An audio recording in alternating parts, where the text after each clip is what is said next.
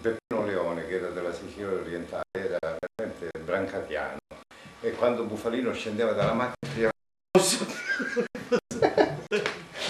raccontava tutte storie erotiche, poverino, per tutto il viaggio. Questo, questo devo dire, benché, benché fossi bambino, me lo ricordo anch'io che Leone era stato con Leone. Tremendo. Poi là era una visita esotica quando eravamo in campagna, perché siccome veniva insieme, cioè, eravamo bambini tipo di 8 anni, di 9 anni, venivano Bufalino e Leone, era una cosa savana veramente antelitteram. Eh, Dio mio. Tempi passati. Va bene, va. Allora, ehm, io faccio domande, poi tanto le mie domande io non le monterò, monterò soltanto le risposte.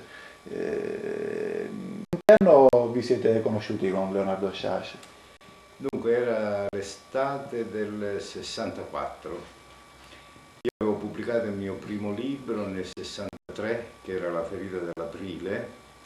Sapevo di questo scrittore in Sicilia sin dagli esordi di Leonardo Sciascia, lo seguivo, sapevo che c'era questo importante scrittore e avevo desiderio di conoscerlo. Gli ho mandato il mio primo libro pubblicato allora da Mondadori in una collana di ricerca che voleva essere la continuazione dei gettoni di Vittorini, che era una collana diretta da un poeta e da un grande critico, si chiamava Il Tornasole. E io ho mandato questo libro a Leonardo Sciascia con una lettera di accompagnamento e lui mi ha risposto con una lettera chiedendomi spiegazione sul mio linguaggio, che era assolutamente diverso dal linguaggio di Sciascia, era il 63, e mi ha invitato ad andare a trovare a Caltanissetta, perché allora abitava a Caltanissetta, e quindi nell'estate del 64, ed era esattamente il giorno del- di Sant'Anna, del- della festa di Sant'Anna. E sono andato lì ci siamo conosciuti, abbiamo trovato delle, delle affinità in qualche modo, anche se io ero un po' più giovane. E quindi per me è stato veramente come la scoperta di un uomo straordinario, di una grande intelligenza, di un uomo di, di grande umanità. E quindi da allora siamo diventati amici, se posso permettermelo, e, e quindi ho continuato a frequentarlo. Contemporaneamente frequentavo dall'altra parte un poeta che era Lucio Piccolo, cugino di Lampedusa perché abitava a Capodorlando e avevo incontrato Lucio Piccolo, l'avevo conosciuto da ragazzino perché lo vedevo venire al mio paese insieme a Lampedusa, vedevo questi due signori su una macchina con lo chauffeur, eh, venivano a fare le spese al mio paese ed ero molto incuriosito da questi due personaggi uno corpulento, l'altro magro. E, e, quindi frequentando piccolo, ogni volta che andavo da piccolo mi diceva mi saluti il caro Sciascia e quando andavo da Sciascia, Sciascia mi diceva salutami piccolo. Finalmente ho cercato di far incontrare questi due personaggi per me molto importanti, uno un poeta puro, barocco, l'altro eh, lo scrittore logico, civile. Eh, di tutt'altra zona e di tutt'altra posizione letteraria. Però l'incontro per me è stato veramente rivelatore perché ho cercato, eh, se mi posso permettere, di conciliare queste due opposte che erano due Sicilie, due modi diversi di intendere la letteratura. Naturalmente poi la lezione civile di Sciascia mi è servita per le mie indagini di tipo storico, eh, i miei romanzi a sfondo storico che erano appunto della lezione di Sciascia, ma il linguaggio, il linguaggio attingeva a quella che era la poetica piccoliana. E quindi quando vi siete conosciuti eh, tu ovviamente avevi già letto Il giorno della civetta? Sì, avevo già letto Il giorno della civetta che era uscito nel 61, ma ho letto eh, Gli zii di Sicilia che è stato il primo incontro con Leonardo Sciascia, ma le, le parrocchie delle Carpetra. Era molto attento a quello che si pubblicava e allora lui dirigeva la rivista Galleria dell'editore Sciascia Caltanissette e quindi seguivo eh, i libri di poesia, era una collana che si chiamava Un coup de deux, un colpo di dati da Mallarmé, eh, dove avevano pubblicato i maggiori scrittori italiani in questa collana. Pensare che in questa estrema Italia, in questa città di Caltanissetta, c'era eh, una persona come Leonardo Sciascia che dirigeva la rivista Galleria e dirigeva questa collana di poesie dove aveva pubblicato Pasolini ma tanti altri e quindi io ero molto attento a tutto quello che avveniva in campo culturale. Dall'altra parte c'era il polo milanese con eh, la rivista Il Menabò diretta allora da Vittorino e Calvino e quindi ero come dire, molto attento a quello che avveniva in campo culturale e anche politico, anche civile in quegli anni nel nostro paese. Leonardo Sciascia per me era una guida, una luce, devo dire, in questa estrema provincia in cui, in cui io allora vivevo. Certo, paradossalmente c'era una cosa, a, dispetto del fatto che oggi c'è internet e c'è modo di rimanere in contatto ma anche da una parte all'altra del mondo, forse all'epoca la provincia era meno provincia, cioè l'iniziativa personale anche dal punto di vista come dire, artistico, culturale, poteva scaturire molto più facilmente in provincia, cioè Pasolini poteva scrivere per la rivista di Caltanissette e ora, ammesso che ci sia un corrispondente di Pasolini... Sì, senz'altro sì, forse la provincia era meno provincia, oggi attraverso la tecnologia io ho l'impressione che si sia sempre altrove, che non si sia mai nel luogo dove, dove si vive e non, non, si è più in grado di osservare quello che ci circonda. Io ho sempre detto che Leonardo Sciascia ha trasferito eh, diciamo, la sua attenzione dalla stanza borghese pirandelliana eh, con eh, lo spettacolo della Via Etnea dove i personaggi sono costretti a mettere la maschera e a perdere quella che è appunto l'identità. Leonardo Sciascia ha trasferito nella piazza, nella piazza quello che è il dialogo, il dialogo anche la dialettica. E quindi c'era, soprattutto nella Sicilia occidentale l'incontro in piazza. E quindi questo secondo me ormai si è frantumato con le nuove tecnologie con internet, con la televisione, ormai non c'è più la piazza, la piazza è sparita, c'è il mondo, ma abbiamo perso quella che è l'attenzione al mondo vicino, al mondo che ci circonda, per cui non siamo più in grado di leggere i segni che sono a noi più vicini. Non c'è dubbio. Tornando al giorno della civetta, che tra l'altro per coincidenza con il discorso comincia in piazza, perché c'è un omicidio in piazza, e che impressione ti aveva fatto diciamo, questo romanzo che era insomma, il primo so, o quasi a, all'epoca a denunciare l'esistenza della mafia? Senz'altro sì, mi ha fatto una grande impressione.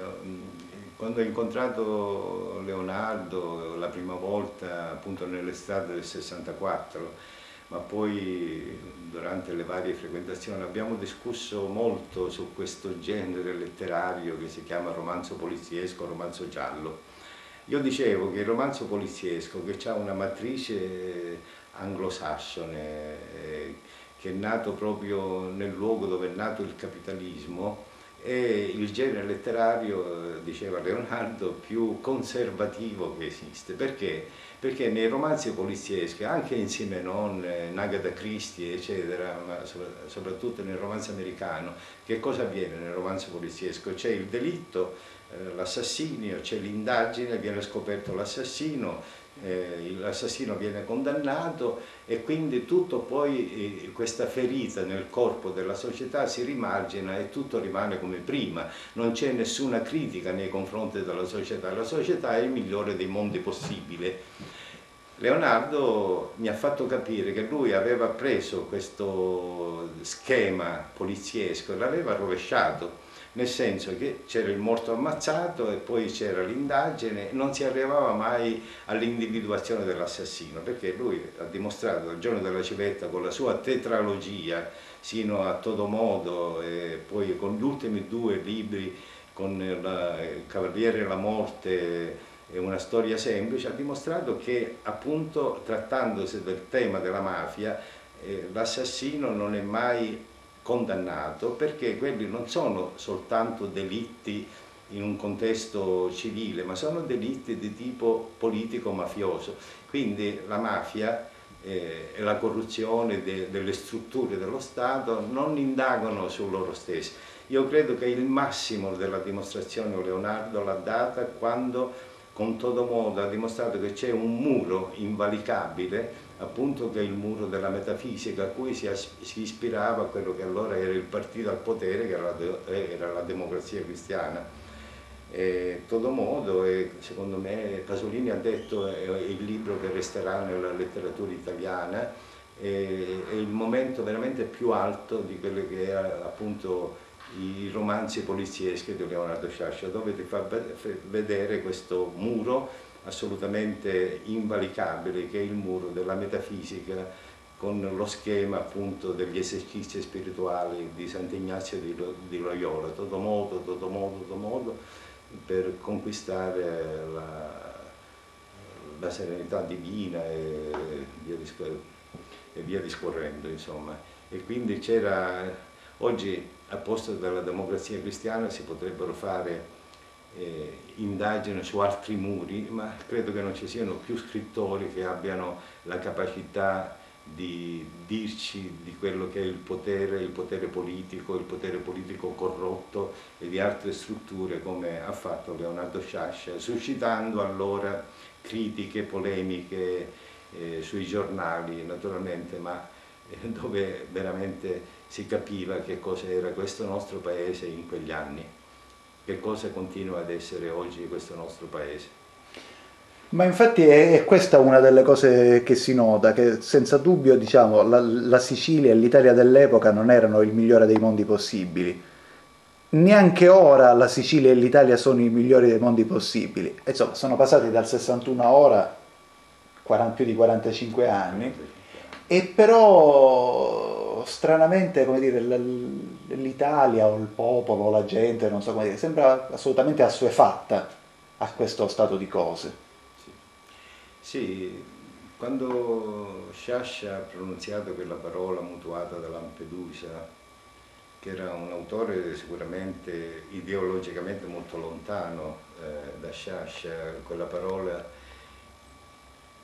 irredimibile, in qualche modo, in qualche modo eh, dava eh, veramente quello che era il ritratto di questo nostro paese, un paese eternamente immobile che non ha avuto mai diciamo, una rivoluzione di tipo culturale come l'hanno avuto i francesi, non c'è mai stato l'illuminismo se non l'espressione lombarda degli illuministi lombardi da Verri a, dai Verri a Beccaria e quindi un paese così dilaniato dalle particolarità, dalle piccole realtà, dall'individualismo.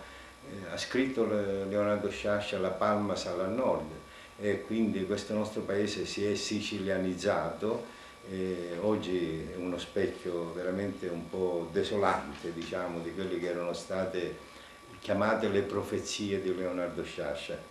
Ma questo paese irredimibile ha delle matrici antiche, ha delle matrici antiche, insomma, e quindi oggi, oggi è più dilaniato che mai, un paese pieno di conflitti, con un potere politico molto conflittuale, anche quello, il partito che sta oggi al potere, i partiti che stanno oggi al potere ne vediamo lo spettacolo che è uno spettacolo molto malinconico e molto disperante.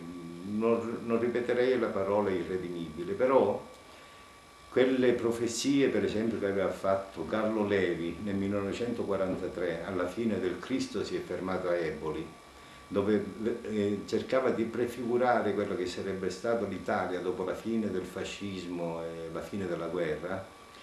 Parlava ancora prima del, del 43 perché il libro è stato pubblicato in quegli anni e lui diceva che appunto vedeva come previsione che cosa sarà l'Italia dopo quel periodo terribile.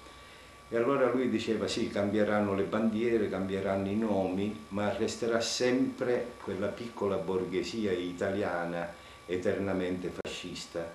E quindi c'è questo sustrato, sustrato fascistico che è diciamo, la malattia del nostro paese, dove non abbiamo mai avuto il senso dello Stato, il senso della, della legalità, dove tutto poi diventa trasgressione, elusione delle leggi, come ci ha dimostrato Leonardo Sciascia, dove diventa, ahimè, corruzione, che noi globalmente chiamiamo, chiamiamo mafia, ma che può prendere tantissimi altri nomi.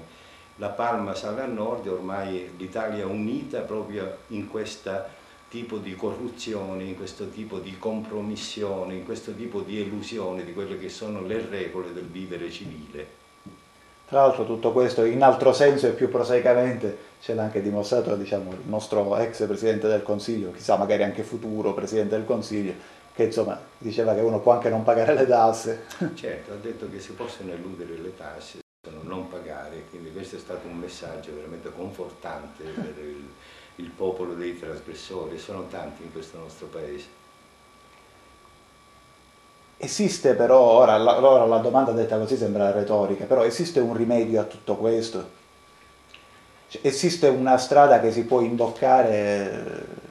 Ma io non voglio essere paradossale. Eh, certo la forbice fra chi ha e chi non ha si allarga sempre di più, soprattutto oggi in questo capitalismo che è veramente ormai oppressivo e, e, rampante, è lo schema di tipo americano, del capitalismo americano.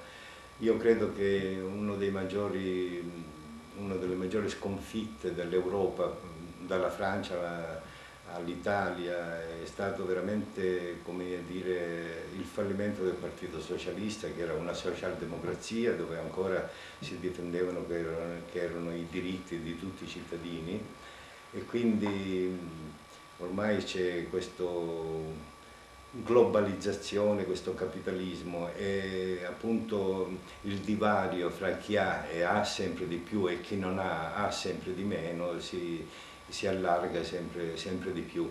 Oggi c'è un fenomeno nuovo e ne abbiamo visto le tragedie e le conseguenze, le tragedie appunto da una parte dei morti quotidiani dei poveretti che cercano di scappare dalla fame, dalle guerre, dalle malattie, che nel nostro Mediterraneo, nel canale di Sicilia, eh, naufragano e muoiono, e dall'altra parte la violenza di una eh, immigrazione eh, senza nessun controllo. Abbiamo avuto delle tragedie recenti, sino, sino all'altro ieri, insomma, di violenza da parte di, di, immigrati che vengono mandati, appunto questi scappano, scappano, scappano dalla fame, ma in questo fuggire non c'è assolutamente diciamo, nessun vaglio. Io leggevo un rapporto che avveniva durante l'emigrazione meridionale siciliana, soprattutto dal porto di Palermo, durante la grande migrazione meridionale italiana negli Stati Uniti, era un rapporto di un commissario all'immigrazione dal porto di Palermo e lui raccontava che i malavitosi, i delinquenti, i mafiosi venivano eh, mandati immediatamente via per liberarsi di questi malavitosi e quindi approdavano negli Stati Uniti senza nessun controllo. I poveri contadini braccianti venivano sottoposti alle visite mediche, allora la malattia più diffusa era il tracoma, e quindi venivano scartati per questa malattia gli occhi e c'erano dei mascalzoni che li imbrogliavano vendendo delle boccettine dicendo che queste boccettine con quel liquido curavano il tracoma e quindi venivano doppiamente diciamo, ingannati. E, e quindi questo è sempre successo nelle emigrazioni dove appunto gli stati cercano di liberarsi della zavorra come sta succedendo adesso da noi eh, con, con l'immigrazione che viene dall'est, dagli ex paesi comunisti, ma ci sono dei poveretti che vengono per esempio dal Maghreb o dal Medio Oriente che scappano dalla, dalla, dalle guerre, dalla fame e quindi incontrano la morte poi in queste barche di fortuna. La stessa storia si è ripetuta con eh, noi meridionali alla fine dell'Ottocento, quando c'è stata una grande recessione economica, una grande carestia, di una grande emigrazione che c'è stata appunto dall'Italia meridionale, soprattutto dalla Sicilia, nel Maghreb, soprattutto in Tunisia, è una storia quasi speculare, parallela, di molti emigranti che si avventuravano per andare in Tunisia in barche di fortuna che poi naufragavano, trovavano la morte. Però devo dire che i nostri che approdavano lì in Tunisia venivano accolti, trovavano lavoro, si integravano, mentre oggi non succede, non, succede così con questa migrazione di ritorno che è incominciata nel 68 con l'approdo di molti tunisini a Mazzara del Vallo. Ricordiamoci che nel 68 in una zona di Mazzara del Vallo che si chiama appunto la Casba, che era quella dove abitavano i loro antenati che erano venuti ad occupare, a civilizzare la Sicilia nell'827, ecco lì insomma hanno trovato lavoro, hanno trovato eh, integrazione diciamo, ecco, e quindi nel, nel 68 c'erano a Mazara del Vallo 5.000 tunisini con le loro famiglie, oggi arrivano dal Marocco, arrivano dall'Algeria, da tutte le parti e purtroppo con questi mercanti di vite umane con organizzazioni che partono soprattutto dalla Libia e quindi vanno incontro alla morte, vanno incontro a naufragi, eh, sino a pochi giorni fa cioè, insomma, ci sono stati dei morti sia sulle coste della Calabria che in Sicilia, insomma, sono delle vite umane che, di cui noi così forse abbiamo anche noi delle responsabilità. Ma infatti sì, cioè, la, la, situazione sociale e politica dell'Italia sembra, so come dire, o parallelo o speculare a quella del, del resto del mondo, però effettivamente non sembra che ci sia molta via d'uscita, perché la forbice si, allarga, si allarga in Italia e si allarga nel mondo. E ovviamente è la parte ricca della forbice che gestisce l'allargamento, anche se non tutti, però diciamo il governo della parte ricca della forbice che gestisce l'allargamento e ha interesse ad allargarlo, quindi in fondo diciamo questi, questi che, che immigranti eh, prendono, la fregatura prendono la fregatura se restano a casa e prendono certo. la fregatura se partono. Certo. Ma oggi dopo l'11 settembre, dopo le due torri gemelli, c'è una radicalizzazione diciamo, delle posizioni sia da parte islamica, per cui c'è questo terrorismo terribile e dall'altra parte c'è l'irrigidimento del mondo occidentale, degli Stati Uniti, dell'Europa e quindi c'è diciamo quasi un ritorno a quella che si chiamava la guerra fredda, insomma siamo di fronte a delle posizioni rigide, ci sono fondamentalismi da tutte e due le parti. E la tragedia che è successa a Roma dell'uccisione di questa povera signora da parte di un rumeno è stato terribile.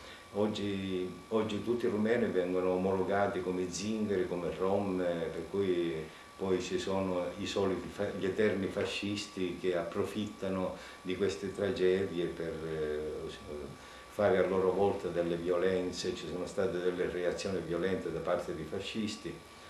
Ma io voglio ricordare un esempio, che c'erano dei, dei rom, degli zingari, proprio in Sicilia a Noto che sono stati integrati, eh, si chiamano questi camminanti, vivono serenamente lì a Noto, fanno i, i venditori ambulanti, i contadini, eccetera, si chiamano appunto i camminanti e vivono appunto in un quartiere di Noto si sono integrati perfettamente con la popolazione locale ma potrei citare tanti altri esempi. Poi in Sicilia siamo stati da sempre abituati alla commistione diciamo, di diversità, ma sin dall'antichità. Ci sono i viaggiatori arabi del periodo normanno come Ibn Jubair o Ibn Aukal che raccontano di Palermo con grande meraviglia dopo la conquista normanna Adesso non voglio dire che la Sicilia è il paese della tolleranza e dell'integrazione, però proprio per necessità storiche questo è avvenuto.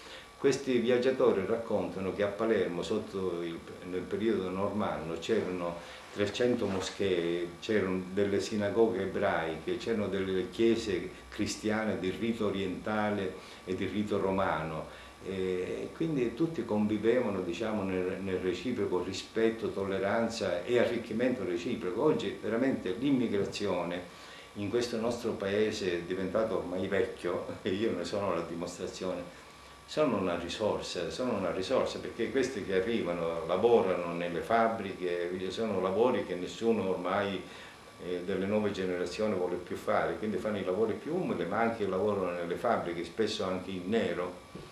E quindi voglio dire, l'immigrazione è la storia dell'umanità, tutta la storia dell'umanità è, un, è una storia di immigrazione, di commissione, di incontri, di arricchimento reciproco. C'è stato un poeta italiano, un grande poeta che è Andrea Zanzotto, che ha detto anni fa, eh, ha scritto sul Corriere della Sera, viviamo tra un mare di catarro e un mare di sperma. Ecco, la frase è molto icastica, però la metafora vuole dire appunto che noi siamo una società vecchia ormai e arrivano questi con nuove vitalità, nuova, nuova memoria, nuove energie che non possono che arricchirci come è stato sempre nel passato.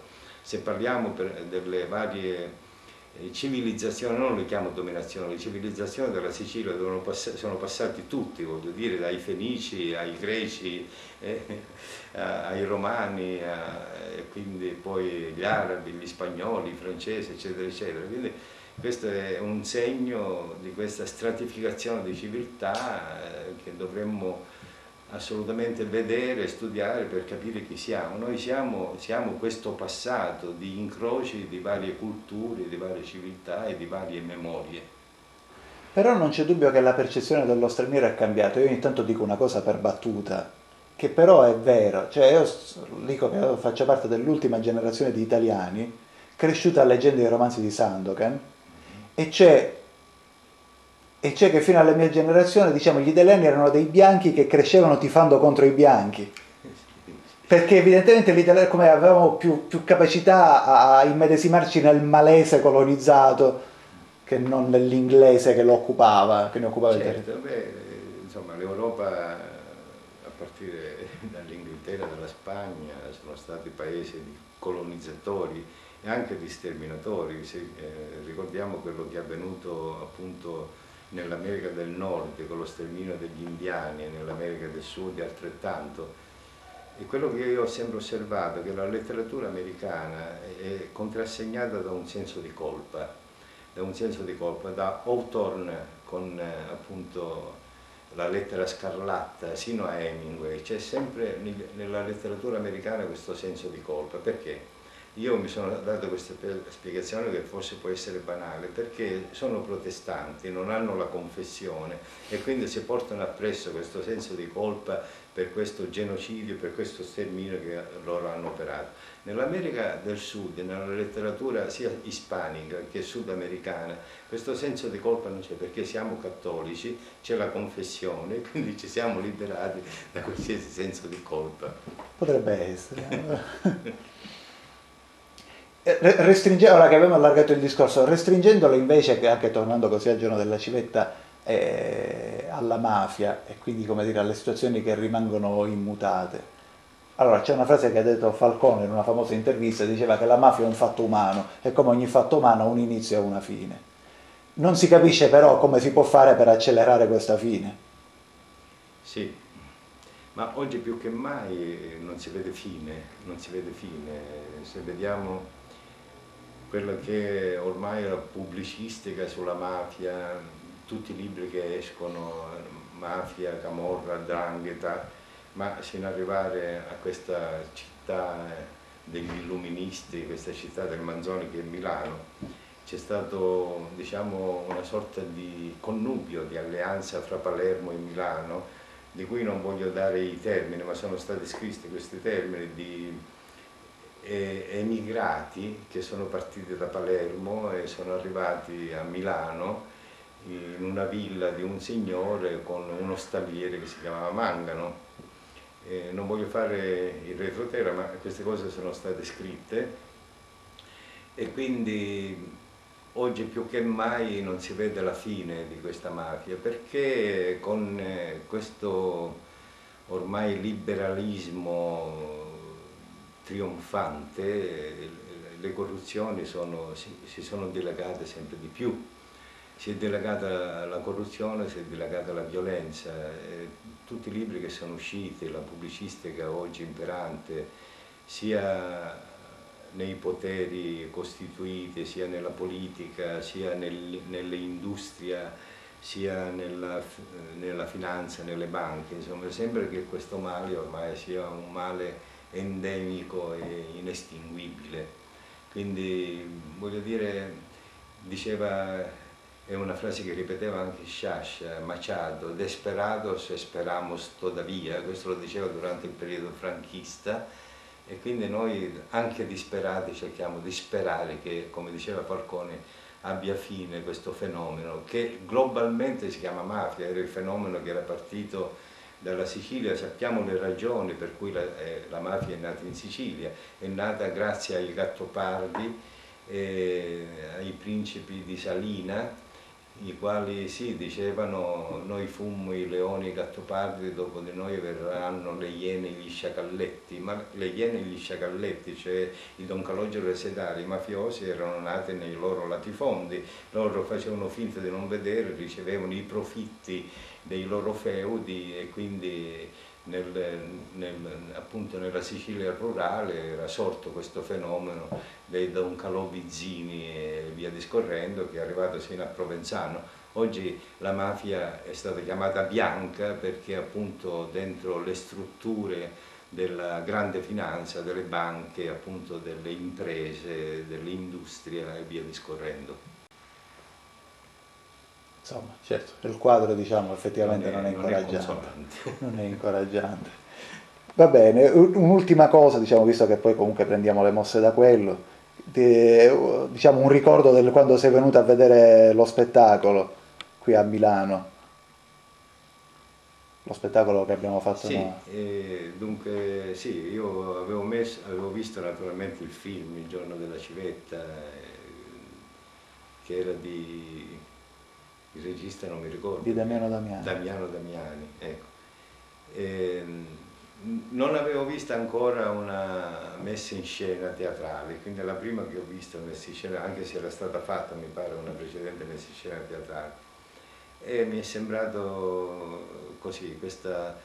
perché la struttura narrativa dei romanzi di Sciascia, eh, lui lo dice poi, no? Sono immediatamente teatrali, no? perché c'è questa scrittura secca, ehm, di, di, dialogata, lucida, che è già spettacolo. Lui è passato poi al teatro appunto perché è stato invogliato attraverso la sua scrittura narrativa a, a, ad essere, a, a salire sul palcoscenico, diciamo, un po' eh, un po' pirandellianamente, diciamo, dove la dialettica infinita pirandelliana, questa eh, che è una dialettica esistenziale, diciamo quella di Pirandello, Leonardo l'ha trasferita nella dialettica civile e quindi il passaggio al teatro, eh, insomma, il, il, passaggio dai vecchi giovani al Fumattia Pascal, ai personaggi in cerca d'autore, lo stesso passaggio che ha fatto Sciascia diciamo, dai suoi testi narrativi ai suoi testi teatrali. Quindi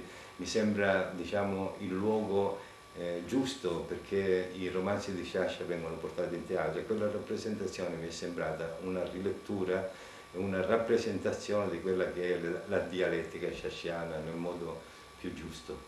È stata anche una serata divertente, insomma. Sì. Va bene, credo che possa andare. Sono stato all'altezza, come si dice? Caspita. Mia moglie è sparita. Caterina, vengo.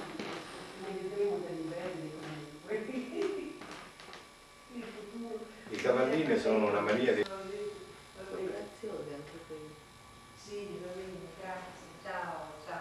Invece io raccolgo medaglie di scrittori e di pittori, sono di artisti. C'è Leonardo in due versioni, Picasso. Quel che troviamo. Non è tanto facile trovare le medaglie dei, degli scrittori. degli scrittori, no?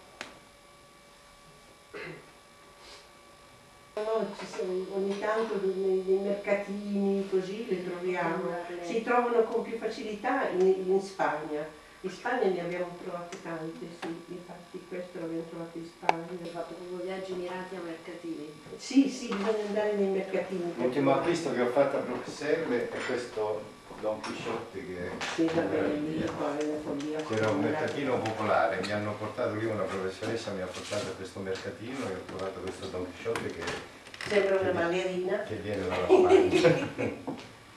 Bello. straordinario. eh, sono-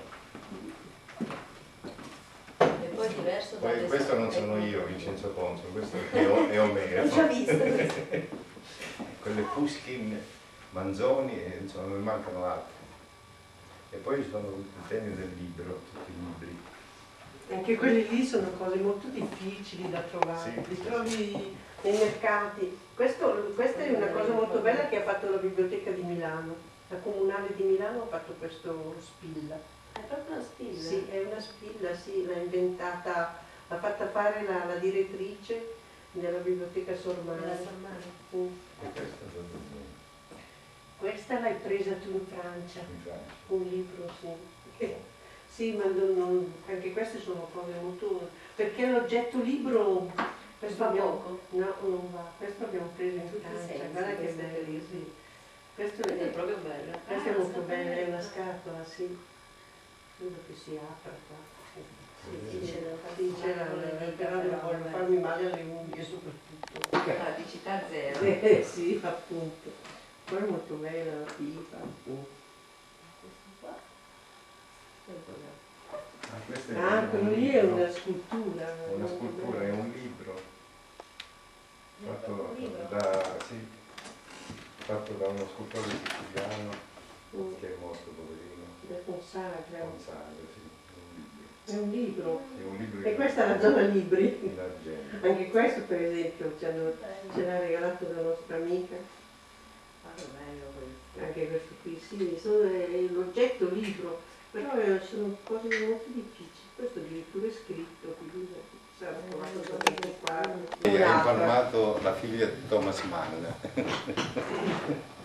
e ha avuto due figlie dalla- da Elizabeth Beh, Mann. però dalla Sicilia agli Stati Uniti, insomma, non so Lui- se ci ha guadagnato più di tanto. Non lo so, però lasciandone le peste qui, perché lui era connotato come antifascista, lui è è andato giù nel 21 e poi non è tornato perché doveva giurare al fascismo, si è rifiutato, è rimasto giù e ha sposato la figlia di Thomas Mann. Lì è rimasta per necessità anche. Come? Le due progenie non, non si frequentavano molto, le figlie e le nipoti. Poi adesso si sono invece riconciliate, si frequentano sia la ziastra con le nipotastre. Quindi le, le colpe dei padri non sono ricadute per fortuna No, per sui discendenti.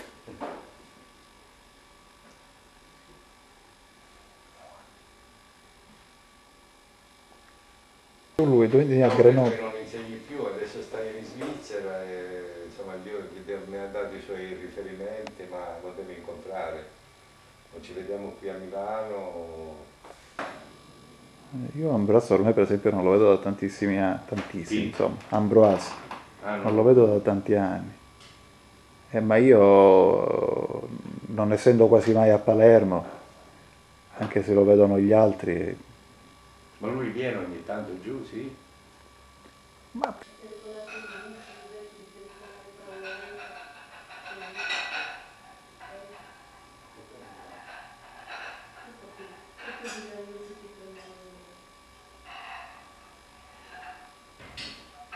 Ha detto che Ginetta sta bene, che telefona sempre al telefono.